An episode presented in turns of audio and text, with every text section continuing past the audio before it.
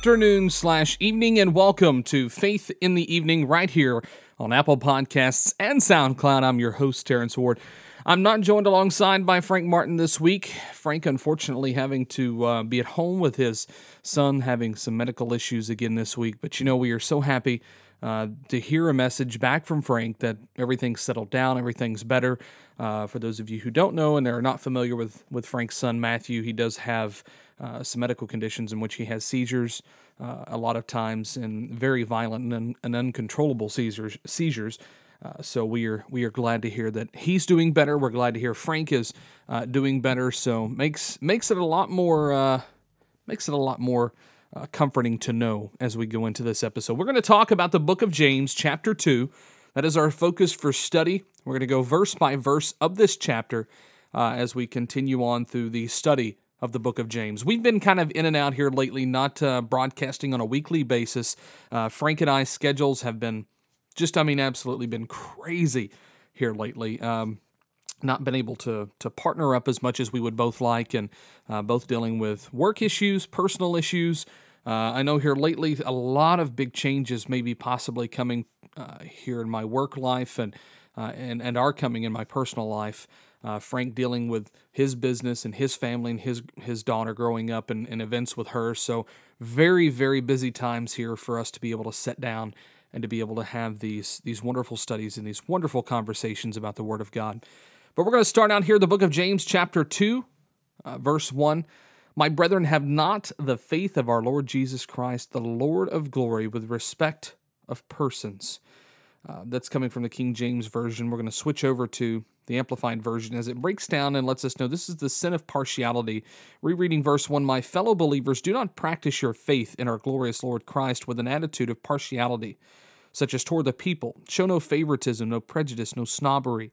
For if a man come into your meeting place wearing a gold ring and fine clothes, and a poor man in dirty clothes also comes in, and you pay special attention to the one who wears the fine clothes and say to him, You sit here, in this spot, in this place, you tell him to sit in this good seat, and you tell the poor man to stand over there or sit down on the floor by my footstool. Have you not discriminated your, among yourselves and become judges with wrong motives? So, first and foremost, the sin of partiality. Here, God is, or uh, the author in the book of James is talking about practicing your faith indiscriminately. I mean, 100% unadulterated focus on Christ.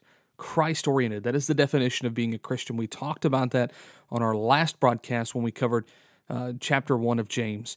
You cannot be Christ like without having Christ as your center. He has to be the center. Christ was not a discriminator. He was not a, a person who said, Well, I'm going to pay particular attention and, and hang out with those of high society and those with everything they could possibly want. He was there with those of the lowly. He was there with those who had nothing, who were murderers, who were tax collectors, who were uh, prostitutes, who were slaves. He reached to the low and the meek. That is the ones he reached out to. And that's not saying that you shouldn't engage those in, in, in, quote unquote higher society or those with, like they say, gold rings, but you should treat each individual as the same. In verse 5, listen, my beloved brothers and sisters, has not God chosen the poor of this world to be rich in faith, and as believers to be heirs of the kingdom which he promised to those who love him? Verse 6, but you in contrast have dishonored the poor man. Is it not the rich who oppress and exploit you, and personally drag you into the courts of law? Do they not blaspheme the precious name of Christ by which you are called? If, however, you are really fulfilling the royal law according to Scripture, quote, you shall love your neighbor as yourself. That is, if you have an unselfish concern for those or for others and do things for their benefit, you are doing well. But if you show partiality, prejudice, favoritism, you are committing sin and are convicted by the laws as offenders. For whoever keeps the whole law but stumbles in one point, he has become guilty of breaking all of it. Because here's the thing the Ten Commandments, for, for just as a basis here, there are other commandments God has given us throughout Scripture, but those are probably the most recognized. If we were living in the times of Moses, whenever he delivered uh, the Israelis from the, uh, to the promised land from Egypt, whenever he returned from Mount Sinai with those tablets, they were laws that God had given them to follow. It was a moral code and it was a spiritual code, things that he wanted them to observe and to incorporate into their lives to make them closer to him, to make them more uh, to make them more whole, more perfect. And in one of those laws, let's say we take, uh, "Thou shalt honor thy father and mother." We sh- uh, "Thou shalt not kill." "Thou shalt not commit adultery." "Thou shalt not bear false witness." Lie. If you broke one of those laws, just one, you were guilty of breaking all of them. All of them. If your boss comes in and asks you, "Hey, did you get this job done today?" "Yeah, I got it done." and they go verify whether or not you got it done and, and, and you didn't do it, you've lied. You didn't just, you know, lie to them. You, you bore false witness. And so in God's eyes, you have broken the commandments. You have sinned against him. You have broken all of the laws, not just one in particular. See, man's justice and God's justice are two separate things. Where in man's world, in our justice system, if you're guilty of breaking one law, you're guilty of breaking one law. Just because you may lie on a tax return doesn't mean you murder somebody. I'm not saying God's comparing, uh, comparing. I'm, we're not comparing you to a murderer, obviously. But in God's eyes, all sin is equal. So therefore, you're breaking one law, you're breaking them all. For he said, Do not commit adultery, also said, Do not murder. Now, if you do not commit adultery, but you murder, you have become guilty of transgressing the entire law. Speaking at consistently as people who are going to be judged by the law of liberty, that moral law that frees obedient Christians from the bondage of sin. For judgment will be merciless to one who has shown no mercy, but to the one who has shown mercy, mercy triumphs victoriously over judgment. Now, moving on into faith and works, verses 14, uh, let's see here, I believe it's 14 through the rest of this chapter, talks about faith and works. You see, you can't get to heaven by work alone. You can. My old English teacher told me, my late English teacher, who uh, was one of my best friends in school, his mother, told us very plainly and said, The pathway to hell is paved with good intentions and good works. And you know, at the time, I, I kind of thought, oh, well, that's a cool saying. You know, she's, I, can see what she's saying. But I, I have a deeper understanding of that now as I've gotten older, 10 years later, 11 years later um, I can see exactly what she meant by that. You can be a good person. You can do good things. You can donate to charity. You can volunteer your time to a nonprofit organization. You can help volunteer with the Red Cross or the Salvation Army or uh, donate to K-Love every month as their, which we do encourage any of those things. But you can do all of those things. But without faith, it's meaningless. Without faith in Christ's sacrifice, it means nothing. It may mean something to a select few here during this short time on earth, but that's the key word it's short. See, eternity is forever, it's never ending. And when we pass from this plane into the next, that is when our judgment happens. And will we have accepted Christ as our Savior, taking into account the sacrifice He made for us, so that we could receive that free gift of salvation, so that we could receive entry into the kingdom of God? That's the question to ask. So we take the faith, we take our works. If we have faith in Christ, we're going to produce good works. That's if we're consistently following the Word of God, consistently following the law that God has set out for us. If we're consistently doing that and having faith in Christ, we're going to produce good works. Our heart of stone will be replaced with a heart of flesh. We will have that tender side. We will have that soft side so that we can minister and be a good minister of Christ to those around us. So, looking at verse 14, what is the benefit, my fellow believers, if someone claims to have faith but has no good works as evidence? Can that kind of faith save him? No. A mere claim of faith is not sufficient. Genuine faith produces good works. If a brother or sister is without adequate clothing and lacks enough food for each day, and one of you says to them, Go in peace with my blessing, keep warm and feed yourselves. But he does not give them the necessities for the body to do what, or excuse me, for the body. What good does that do? So too, faith, if one does not have works to back it up, it's by itself dead. inoperative, and ineffective. In verse 18, but someone say, You claim to have faith, and I have good works. Show me your alleged faith without works, if you can, and I will show you my faith by works. That is, by what I do. You believe that God is one. You do well to believe that. The demons also believe that, and shudder and bristle, and all feel, all feel terror. They have seen his wrath. But are you willing to recognize, you foolish, spiritually shallow person, that faith without good works is useless? Was our father Abraham not shown to be justified by works of obedience, which expressed his faith when he offered Isaac his son on the altar as a sacrifice to God? You see that his faith was working together with his works, and as a result of the works, his faith was completed, reaching maturity when he expressed his faith through obedience. So you see, you must have faith and you must have works to complete the maturity of your faith, just as it said. And I'm going to make a, a quick little pause here, so that way I don't uh, I don't lose my spot. But I, you have to practice that good faith in Christ, and you have to produce good works. But if you have that faith in Christ, if you truly have a good relationship with Christ, you are going to be producing good works. I'm not saying it's going to magically happen on its own, but you're going to have that desire, that want, and that need to complete that faith by going out and reaching other people, whether it's fellow Christians or whether it's the lost. Preferably more lost because they really need to know the sacrifices that God has made for them, that Christ has given them, that renewed hope and that renewed strength that they have through Him. You know, the local homeless shelters, the, the local soup kitchens, things of that nature can really mean the difference in somebody's life. And when they see your faith and your works in harmony together through Christ Jesus, you can move mountains. You can take somebody's heart of stone that has cursed God, that has thrown God into the dumpster, that has taken everything that they can to put a stake between them and God. You can finally help lift that veil remove that stake, put God back on the front burner, and take that heart of stone and turn it into flesh once again so that they can understand the love that God has for them, but only through faith and works.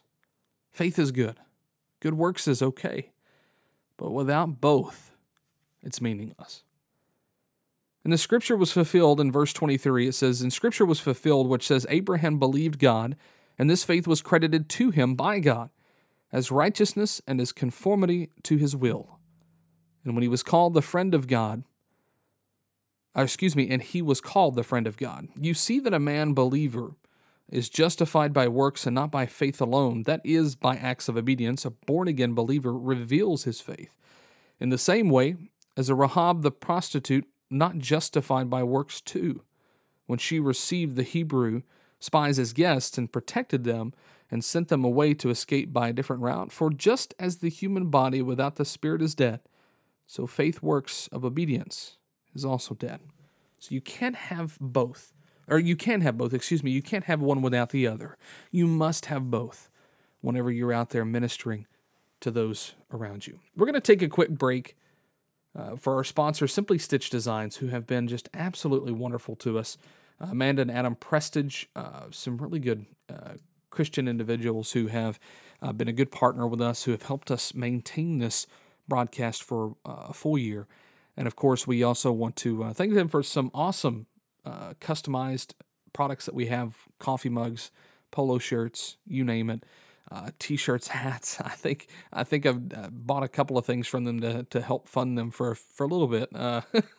it's not a whole lot, but definitely their business is picking up and they are doing phenomenal. Two good Christian individuals, Amanda and Adam Prestige of Simply Stitch Designs. We're going to take a break to recognize them when we come back. We're going to talk about news topics after we wrap up this study. Uh, we're going to talk about things going on here in the world of T Ward Media and, of course, Faith in the Evening. We'll be back right after this.